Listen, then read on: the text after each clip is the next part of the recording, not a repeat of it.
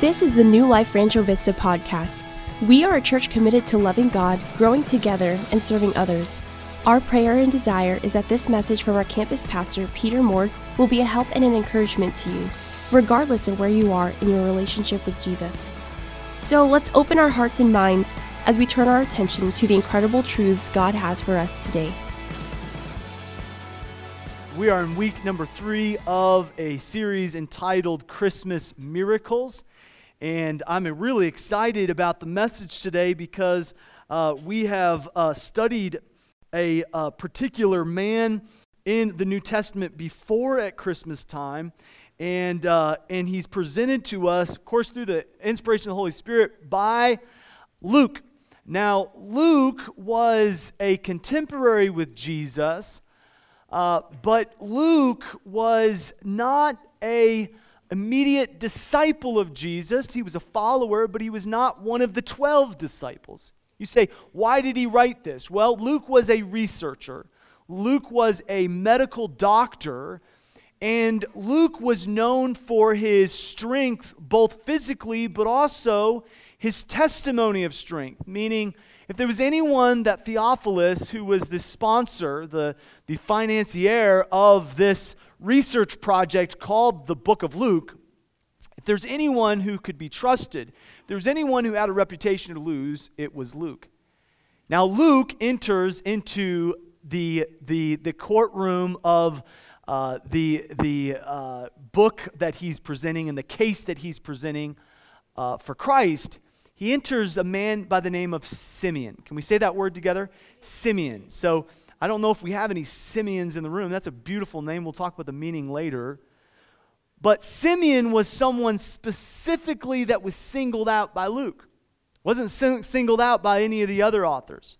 The Holy Spirit had Simeon on his mind, and he wanted us today to learn from this man.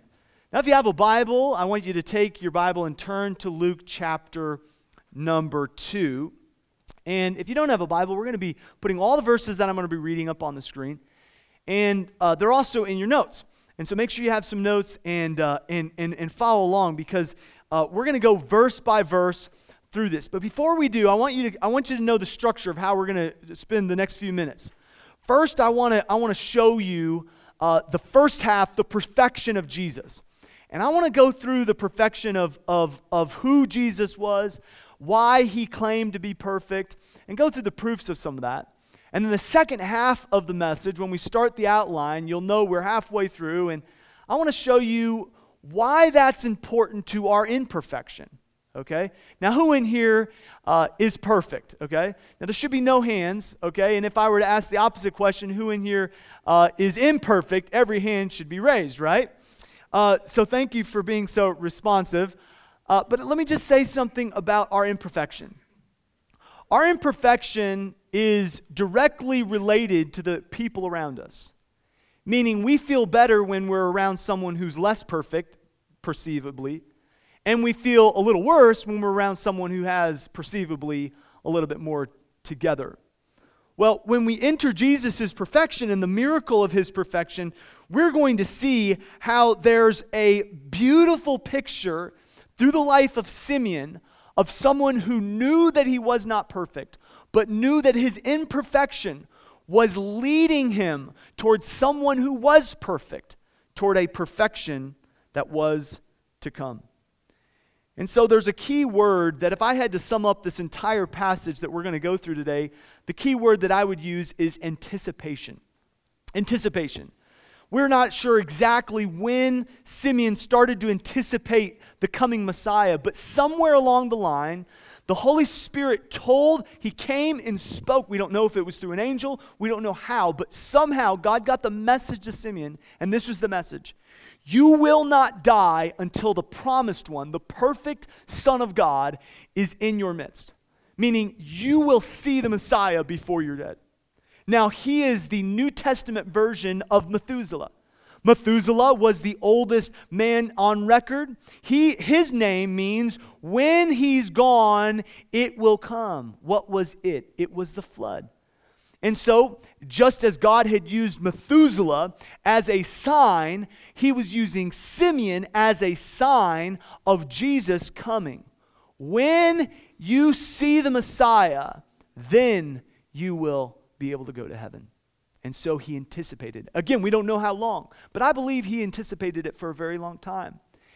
And when he was in the temple every single day, saying, looking at all the children, is that the Messiah? Is that the Messiah? Is that the Messiah? Is that the promised one? Is that Christ? Is that the one called Jesus? Yeshua? Is that the one that they are going to call Emmanuel? Is that the one? And, and for years and years, and the Holy Spirit would say, Not that one. Not yet. Not yet. Not yet.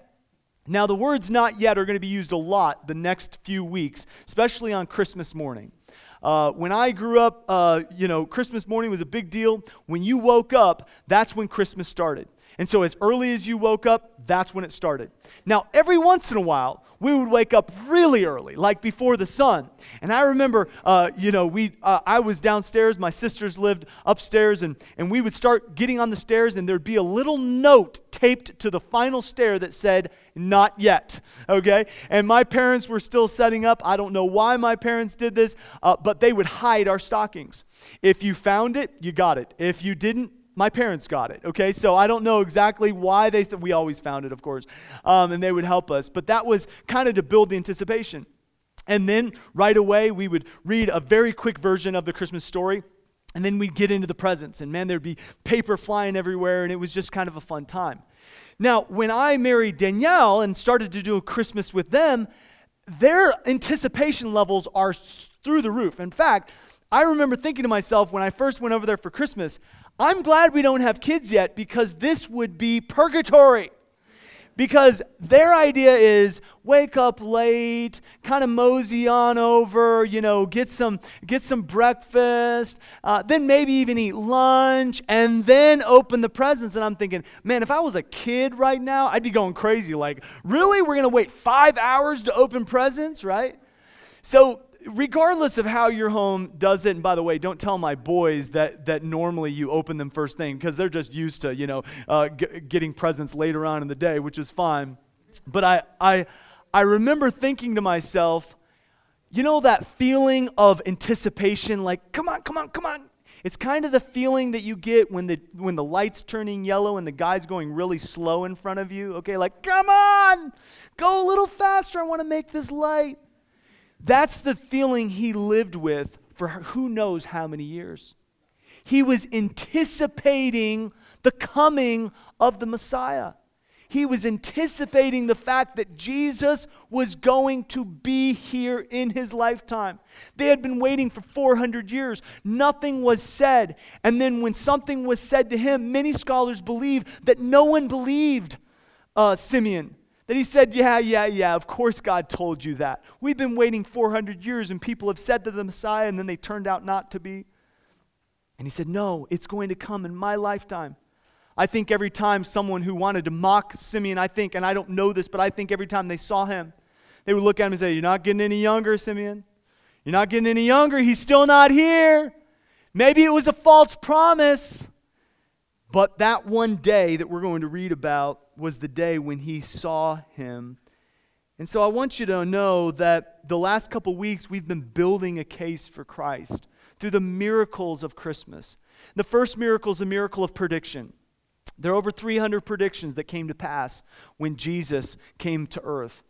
Now, if you want to explain away that one and you want to explain away the virgin birth, you have to deal with the miracle of God's perfection in Jesus Christ.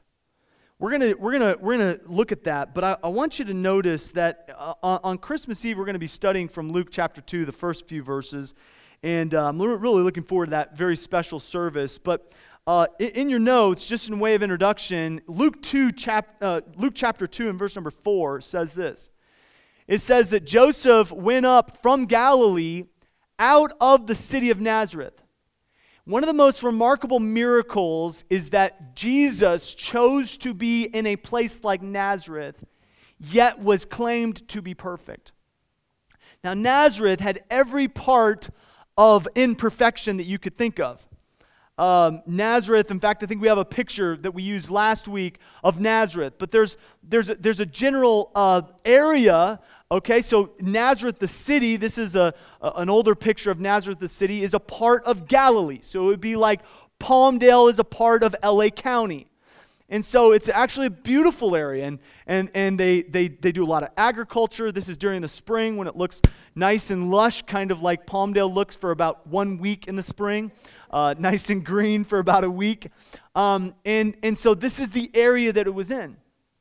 But if you read through the history of Nazareth, what happened was the Romans uh, actually had a, a, a, fort right outside uh, Nazareth. And it was burned to the ground by Herod because, Herod the Great, because all of the, all of the, uh, all the armor and all the spears and all the weapons had been pillaged and so he said, you know what? If you want to, if you want an insurrection, I'm going to take the, the fort that you're going to use for an insurrection. I'm going to take that away from you. He burned it to the ground. Uh, when Jesus was a boy, that fort, that area would have been started to become uh, not a, a, a uh, stronghold, but it, actually they started making a city there and, uh, and they started to build it up for a city. I believe, and many scholars believe, that Jesus worked uh, in that city, rebuilding that old uh, town that was, that was used to be a military base, but it became a city later on. I believe that Jesus worked as a, as a mason, okay, as, as a construction worker with his dad, rebuilding those houses. I true his stepdad, of course, Joseph. Um, and so and so that's the landscape that, that, that we're coming to. And so this uh, lowly um, carpenter's son, not working with wood, but working with stone, from Nazareth, claimed to be perfect. And not only did he claim to be perfect, but everyone around him uh, attested to the fact that you could not find a mistake in his life. Now, I just have to pause before we move on and say that of all the places of all the places that God could have taken his son and placed him on earth. Like, like really. I mean, God could have placed his son in America. God could have placed his son uh, in Australia. There are better climates, there are better views, okay? There are better places than Nazareth, Israel. And let me just tell you something.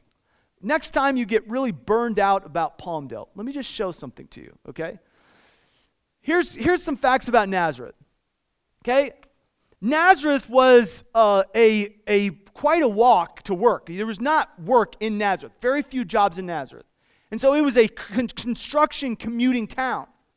Most of the infrastructure was from the Roman uh, military, so it was a military town uh, there was still some military outposts. It was, it was kind of dwindling during uh, Jesus' days. And most of the days, I love this, were windy and a wide range of temperatures. Does that sound like anywhere?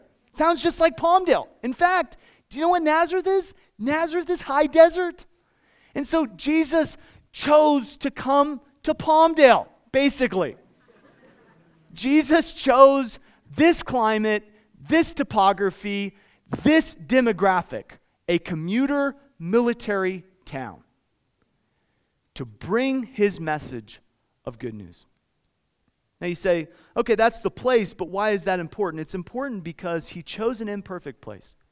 He chose a place not for its comfort, but he chose a place to show that his perfection could come down into imperfection and that he could live in a place that was difficult to live in so that we could live in a place that we live in now and have his strength. And so that he could have the empathy to know, I've been through it.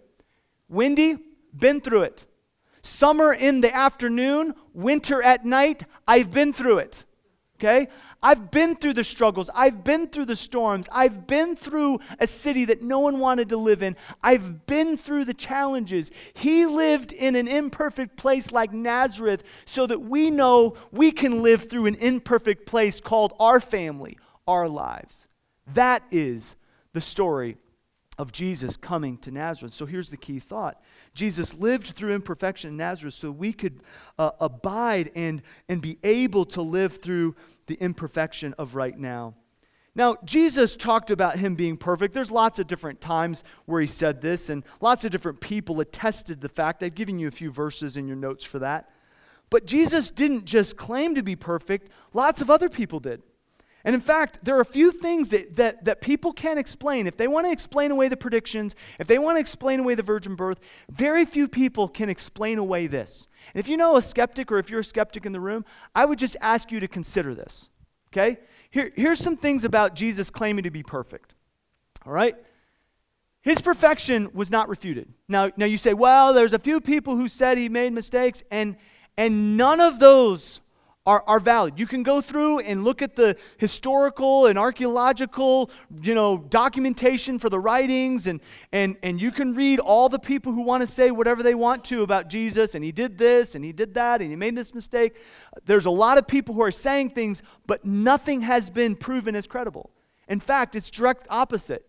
His perfection was widely stated.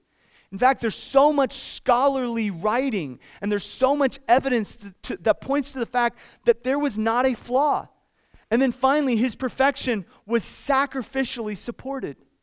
Did you know that, that there were many people, not just the disciples, but there were many people who lived during the time of Jesus who said he was perfect, who died to say he was perfect? Not only that, like the apostle said, to, to, to live as Christ, to die as gain. I mean, the apostle Paul, uh, Peter, we could name a bunch of them. But l- let me just say something. His own family were not believers. In fact, James, his brother, I mean, how would you like to be the brother of Jesus? You know, you're growing up and your parents always say, can't you be just a little more like Jesus? You know, I mean, that would be frustrating, right? But, but let me just tell you something. James, okay, who did not believe in Jesus when Jesus was on earth, did not believe that he was the Son of God. But there was no record of any of his family members coming forward and saying, Yeah, he's saying he's perfect, but there was this one time when he was 13 and I really got under his nerves and he said, or he did. So James, who was not a follower, think of that, did not come forward. He had every reason to come forward, but he didn't. I believe because he couldn't. Then, when James saw the resurrection, I've given you a, a, passage of scripture in your notes where it says that James, now after the resurrection, became a follower of Jesus Christ. Not only did he become a follower of his half brother, but he became a believer to the point that he died. So now your little brother is dying for the truth that he now believes. So he had a front row seat at Jesus' feet okay, growing up, seeing him, he went from a skeptic to a believer and died for it. His own family. Think about that. And, and became a leader in the first century church. And so there's some overwhelming evidence. And I want to look at now the second half, okay? So we're halfway through. I want to look at the second half of this. So that's Jesus' perfection. But now I want to say, what does that mean to us? Because none of us are, are perfect. In fact, we all, religion really tries to get you to, to, to buy into this thing that you can, you know, you can, you can act like you're perfect. You can act like you have nothing going wrong. You know, as long as you dot your, you know, uh, dot your I's and cross your T's and kind of have all your religious boxes checked, you're good. But let's just be honest. None of us are perfect. And the harder we try, the worse we get. and so we have to say, okay, we can't be perfect. Jesus was. So, what does it mean to us? And I want, I want you to see three parts to this uh, ways that God addresses our imperfections. Okay? First, the perfection of, of Jesus' promises give hope beyond our sin. Next, we're going to see how the perfection of his person gives peace amidst our sin. And then we're going to see how the perfection of his, of his principles give freedom from our sin. Okay? So, all of us in here, we want hope beyond our sin. Let me tell you, there's hope beyond your struggle, beyond, beyond your sin, beyond the sins that so easily beset you, as Paul said.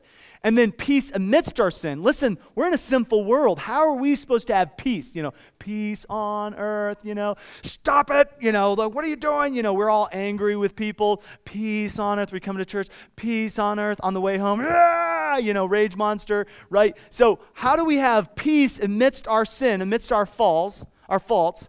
And then how do we have freedom from sin? Let me tell you something.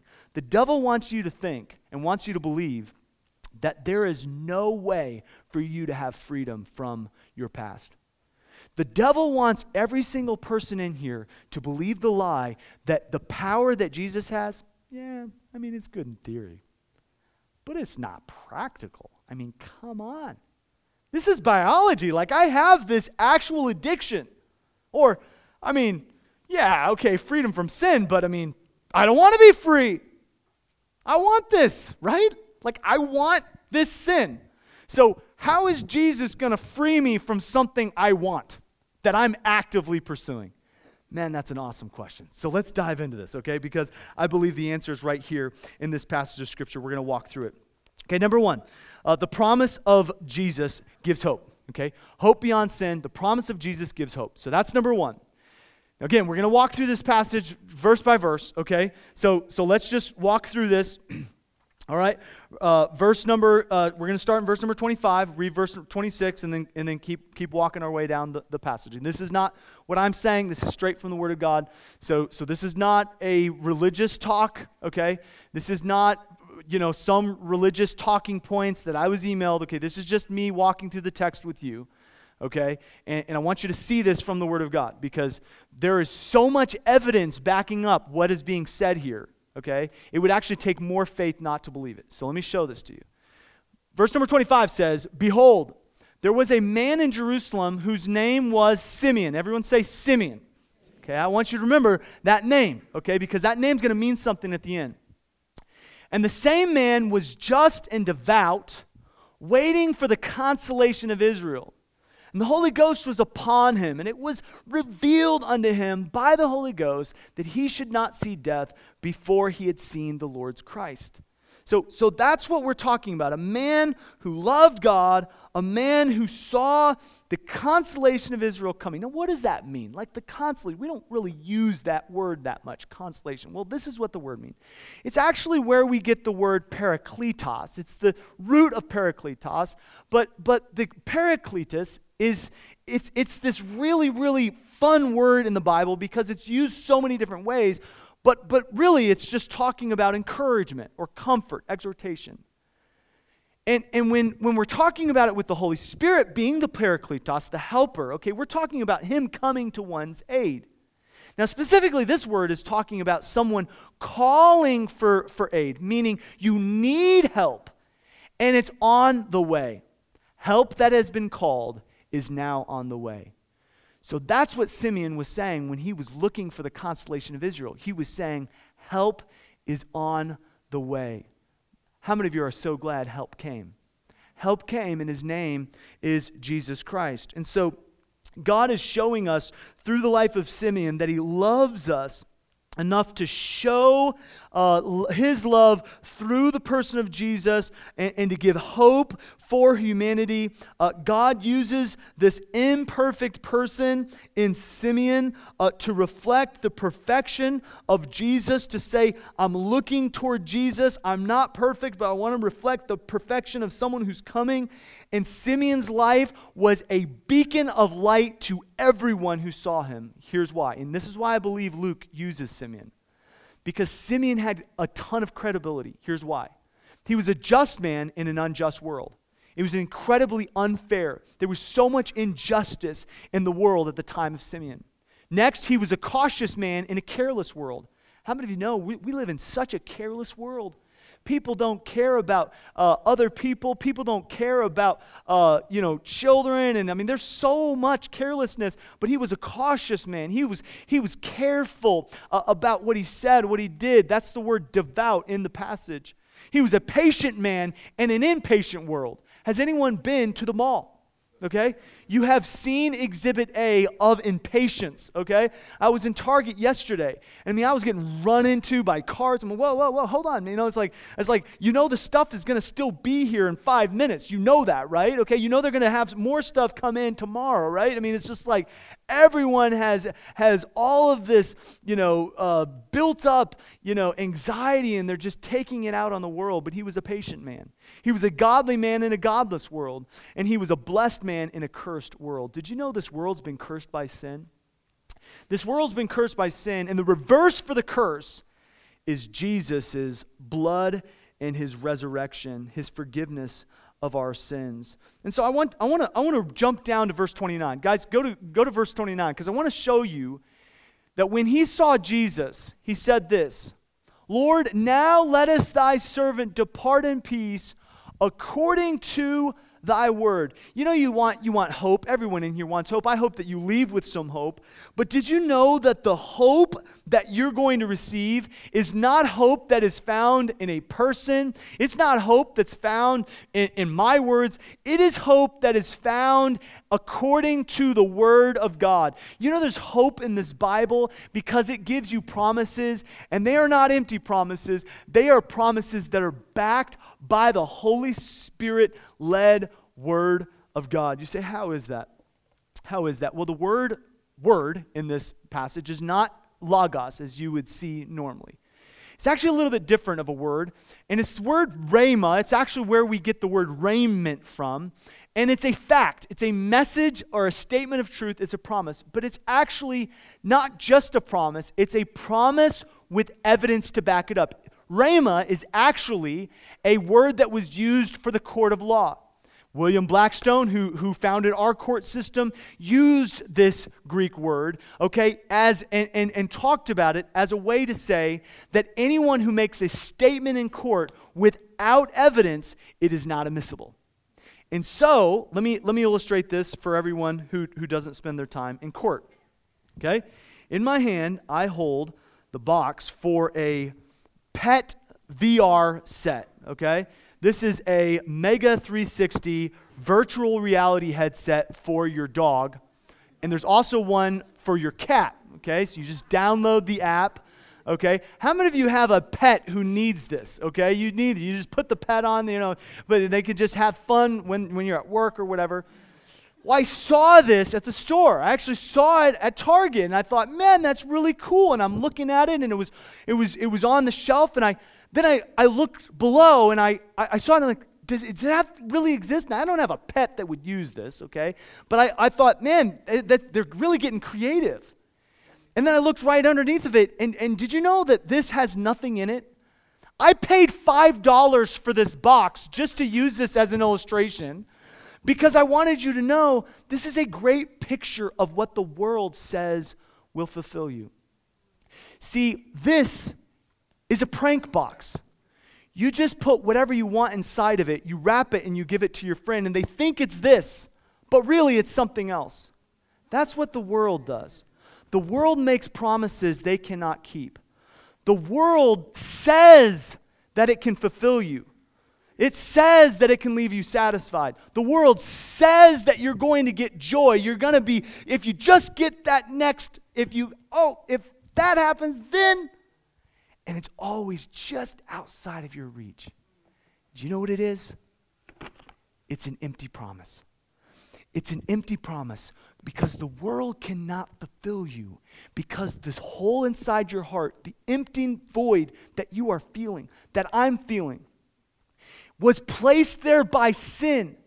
And it is in the shape of Jesus Christ. And if I do not seek God to fill myself, I will fill myself with something that will always leave me feeling empty.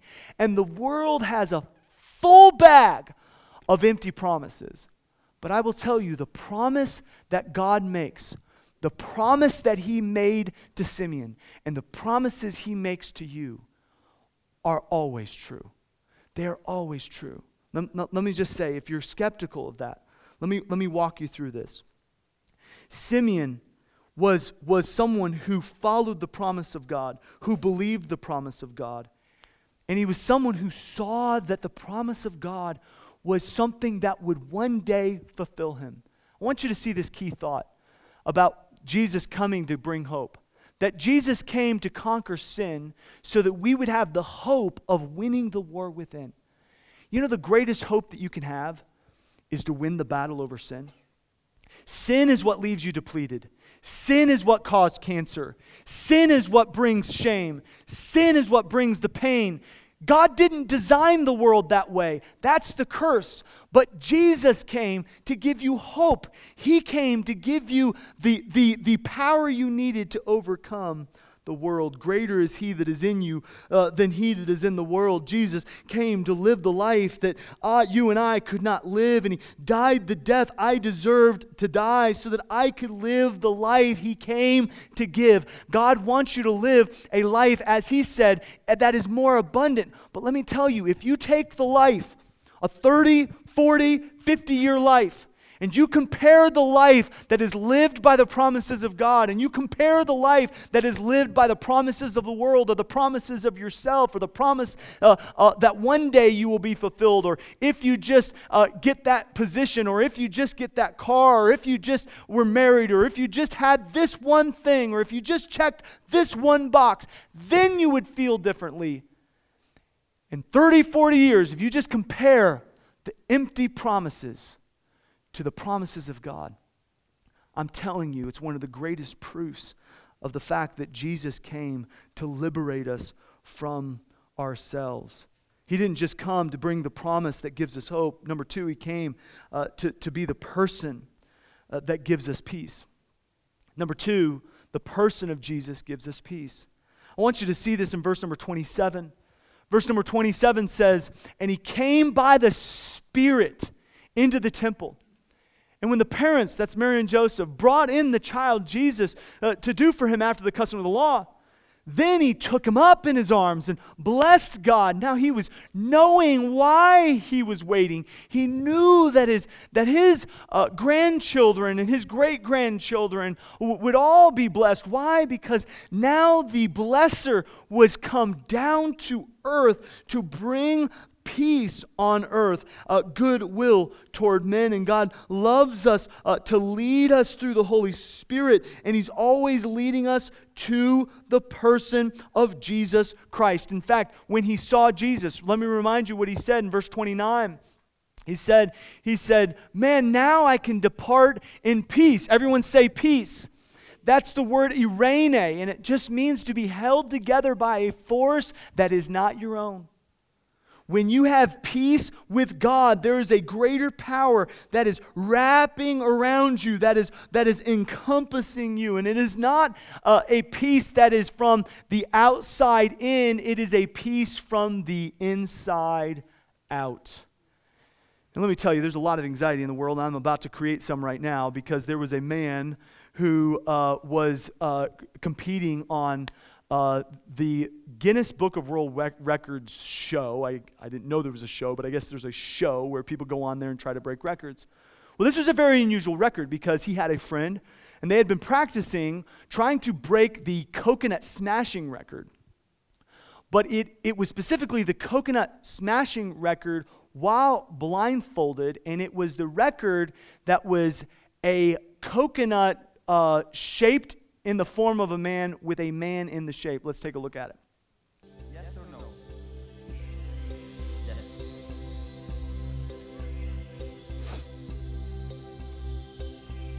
Notice his heart rate, okay? So, so it's, it's pretty high, okay? No matter how much you trust a friend, okay? This is ultimate trust right here, okay? Two, one, go.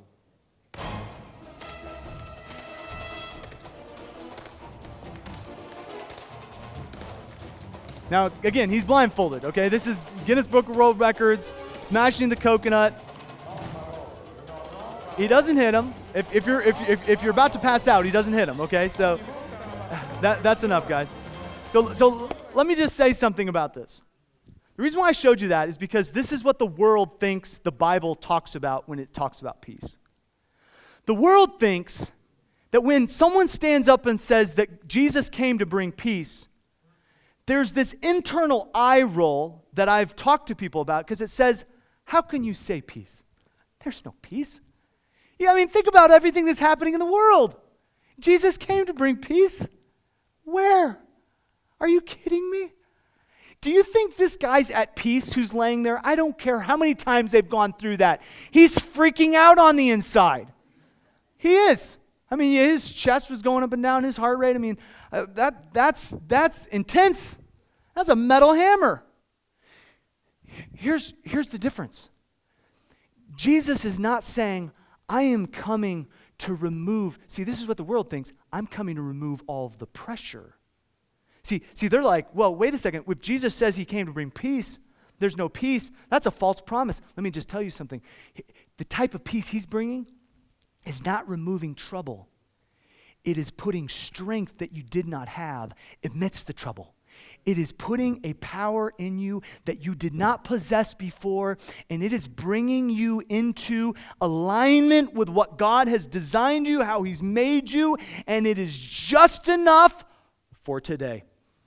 You see, I want strength for tomorrow, but God says, no, tomorrow is in my hands. I'm just going to give you enough strength for today. You see, if I'm honest, I just want God to remove all the pressure. But God didn't send Jesus to remove all the pressure. Friend, let me just say the reason I'm so passionate about this, I want you all to get this. From the very back row, from the person who's brand new to the faith, I want you to understand that Jesus gives peace not from pressure. He doesn't just give you peace from circumstances, He gives you peace in circumstances. He is peace. He is the Prince of Peace. When you know Him, you know a strength and an internal uh, uh, power that you did not possess before. And so, peace is not the absence of trouble. Peace is not the absence of trouble. Peace is the presence of Jesus because Jesus completely fills the void of any empty soul. I have a lot of people who say, Well, I'm not empty. I feel very fulfilled. Uh, and I always say, Congratulations. That's awesome. But if we're all honest, there's a part of us who realizes we're not enough. You can be the greatest in your field, and you will still realize one day you're not enough. Nothing or no one can leave us feeling full and satisfied. But you know, it's interesting that if I was Simeon, I would stop at the peace part. Now I can have peace. It, actually kind of bothered me when I was studying the story. He didn't stop. It, it, was, it was bothering me, and I, and, I, and I really had to ask, ask the Lord, like, Lord, please tell me, like, why is this story not jiving with me? Why does it feel like why does it feel like a dissonant chord? You know what I mean? Have you ever uh, played and, and, I'm not mu- musical enough, but but you ever played a chord and or you heard a note and it's like, uh, uh, what? You know, like that was a little off. I, mean, I don't know if it was sharp or flat or what, but that was a little off. It's kind of how the, how the story made me feel. I'm just being honest with you. And here's why. Look, look, let's, let's keep reading verse 31. So, so he says, Now I can depart in peace. So now he's talking to, to Mary and Joseph. He just met them, complete strangers. Okay? So, so and again, I have people who say, well, it was just a, it was just a fluke accident that this guy knew the prophets and he was there and it was all a big scam. And I'm like, oh my word, you know, he was in the right place at the right time. I mean, you start lining all this stuff up and you're like, man, you know, there were a lot of coincidences. My goodness. Uh, v- verse 31 says, though, which thou hast prepared before the face of all people. So, so Simeon knew, and he wanted Mary and Joseph and everyone who, who was hearing him to know that this was a big deal and it was going to affect all people. By the way, that affects me. I'm a part of that all people. A light to lighten the Gentiles, me, okay, and the glory of thy people, Israel. The word glory means perfection. Okay, so that's where we get the perfection of miracle, the fact that Simeon was saying he was going to be perfect. Verse 33 And Mary and Joseph, they marveled at these things which are spoken of him. Whoa, what are you saying? Like, are you saying what we think you're saying? Yes. Yes, I am coming to make peace with man. Jesus was not just going to bring peace but he was going to make peace. You see, when Adam and Eve sinned, there was enmity with God. And by the way, every person in this room, before you encounter Jesus, and before Jesus' blood is applied to your account, my life first, he was made sin for us who knew no sin, that we might be made the righteousness of, of Christ, or of God in him. Before we encounter Jesus, we are at enemies with God. We, we are, we're at war with God. We, we are serving ourselves, and He's saying, I made you to serve me. We are, we are warring. Everything's different. uh, you know, everything he wants is different than what we want. So we're warring against Jesus. But when, uh, when again, God, when Jesus came to earth, he said, I am going to, uh, with, with, with outstretched hands, I am going to, in my humanity, reach down to man. And in my divinity, reach up to God. And I am going to reconnect God with man. Now, here's the key thought, and that is this Jesus came to change our status with God from enemy to family so that we could be at peace.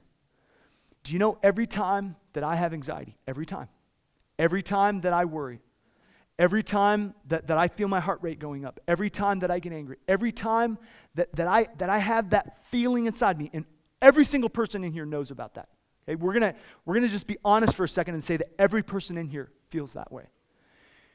Every time, it is not just me and someone else, but there is a greater battle going on, and it is a battle for preeminence.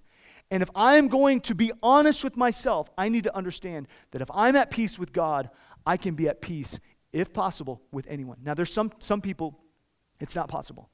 But I believe that God makes it possible for us to, to, to be at peace, meaning you might not have restoration, but you can forgive and you can be at peace with all men. But God ultimately came to change the status through Jesus from, fam- from enemy to make us family. Now, here's a few verses uh, in your notes, and, and let me sum them up. Romans chapter 5, verse number 8 through 10. I won't take the time to read it, but, but God sent his Son to reconcile man uh, to himself. Uh, Romans 8, 15 through 17. Uh, we understand that we are now heirs. We are family with God. We are a part of his family through the death of Jesus Christ. And so Jesus came not just to give hope uh, as a way out of sin, not to just give peace inside sin, but to give freedom from sin. So his principles give freedom from sin. And he actually said this. He said, His truth will set you free.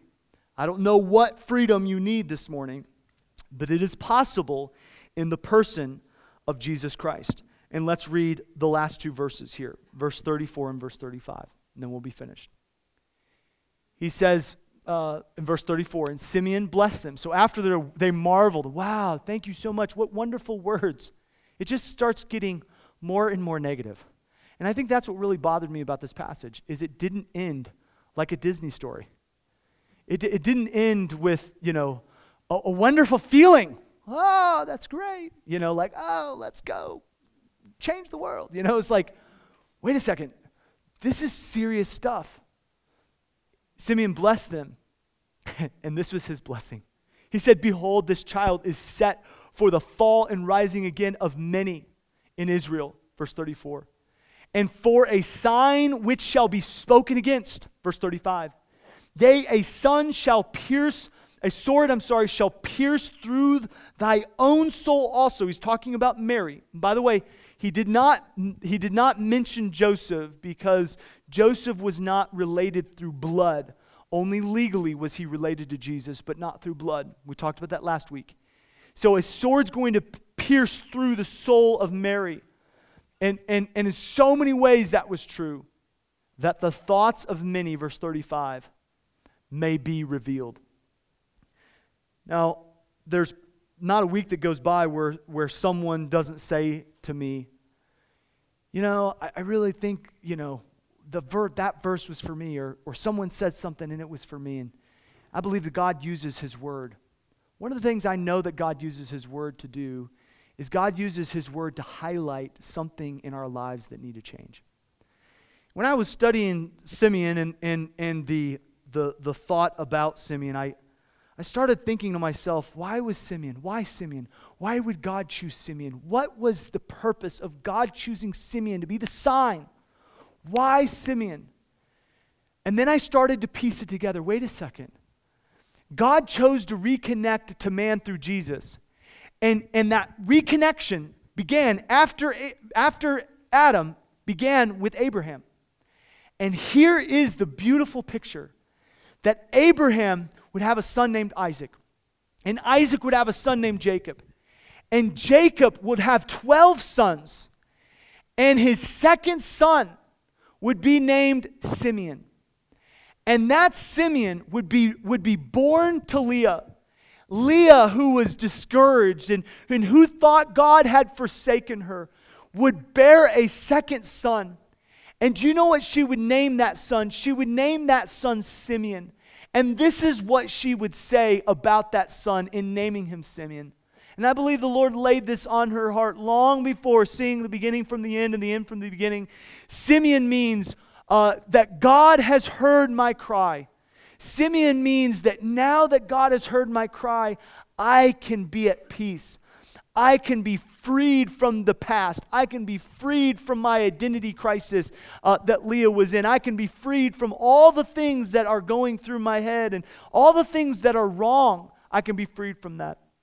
A lot of people say, you know, I don't like religion because I feel so bound by the rules, or I don't like religion because of all the things it tells me to do. I just want to be free. And I hear that a lot. And, you know, freedom's a tricky thing because the more we want to be free, the more we want to feel free, we actually don't realize that we're in bondage to the feeling we call free.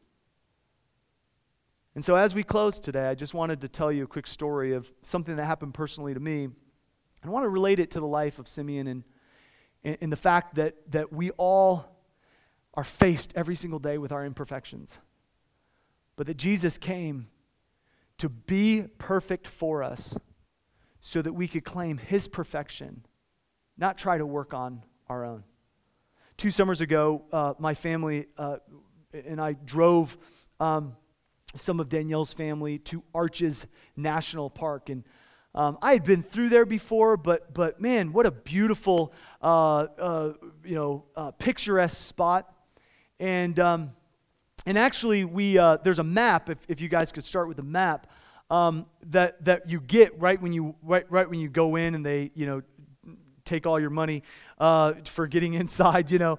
Um, and, and you walk through, and you, or you, you can drive on the red, and then you have to walk on the green.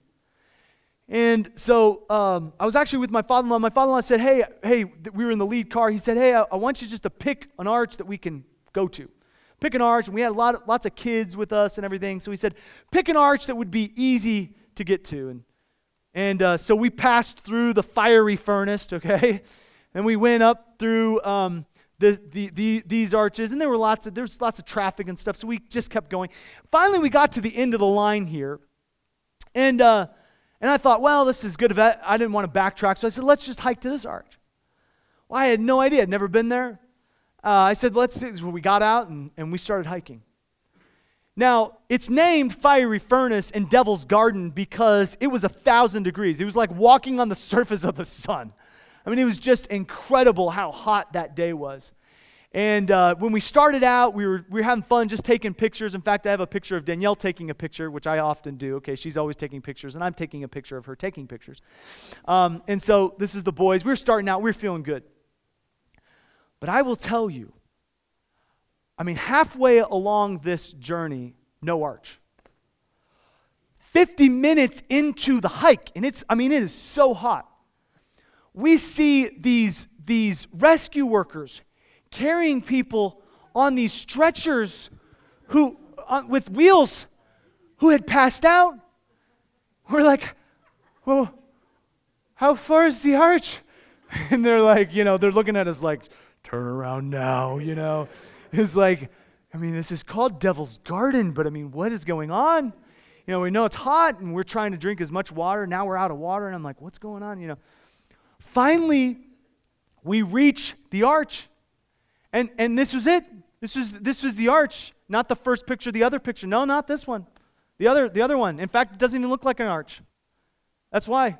So if you can see right here, there's a, there's a little arch. We hiked. Listen, no.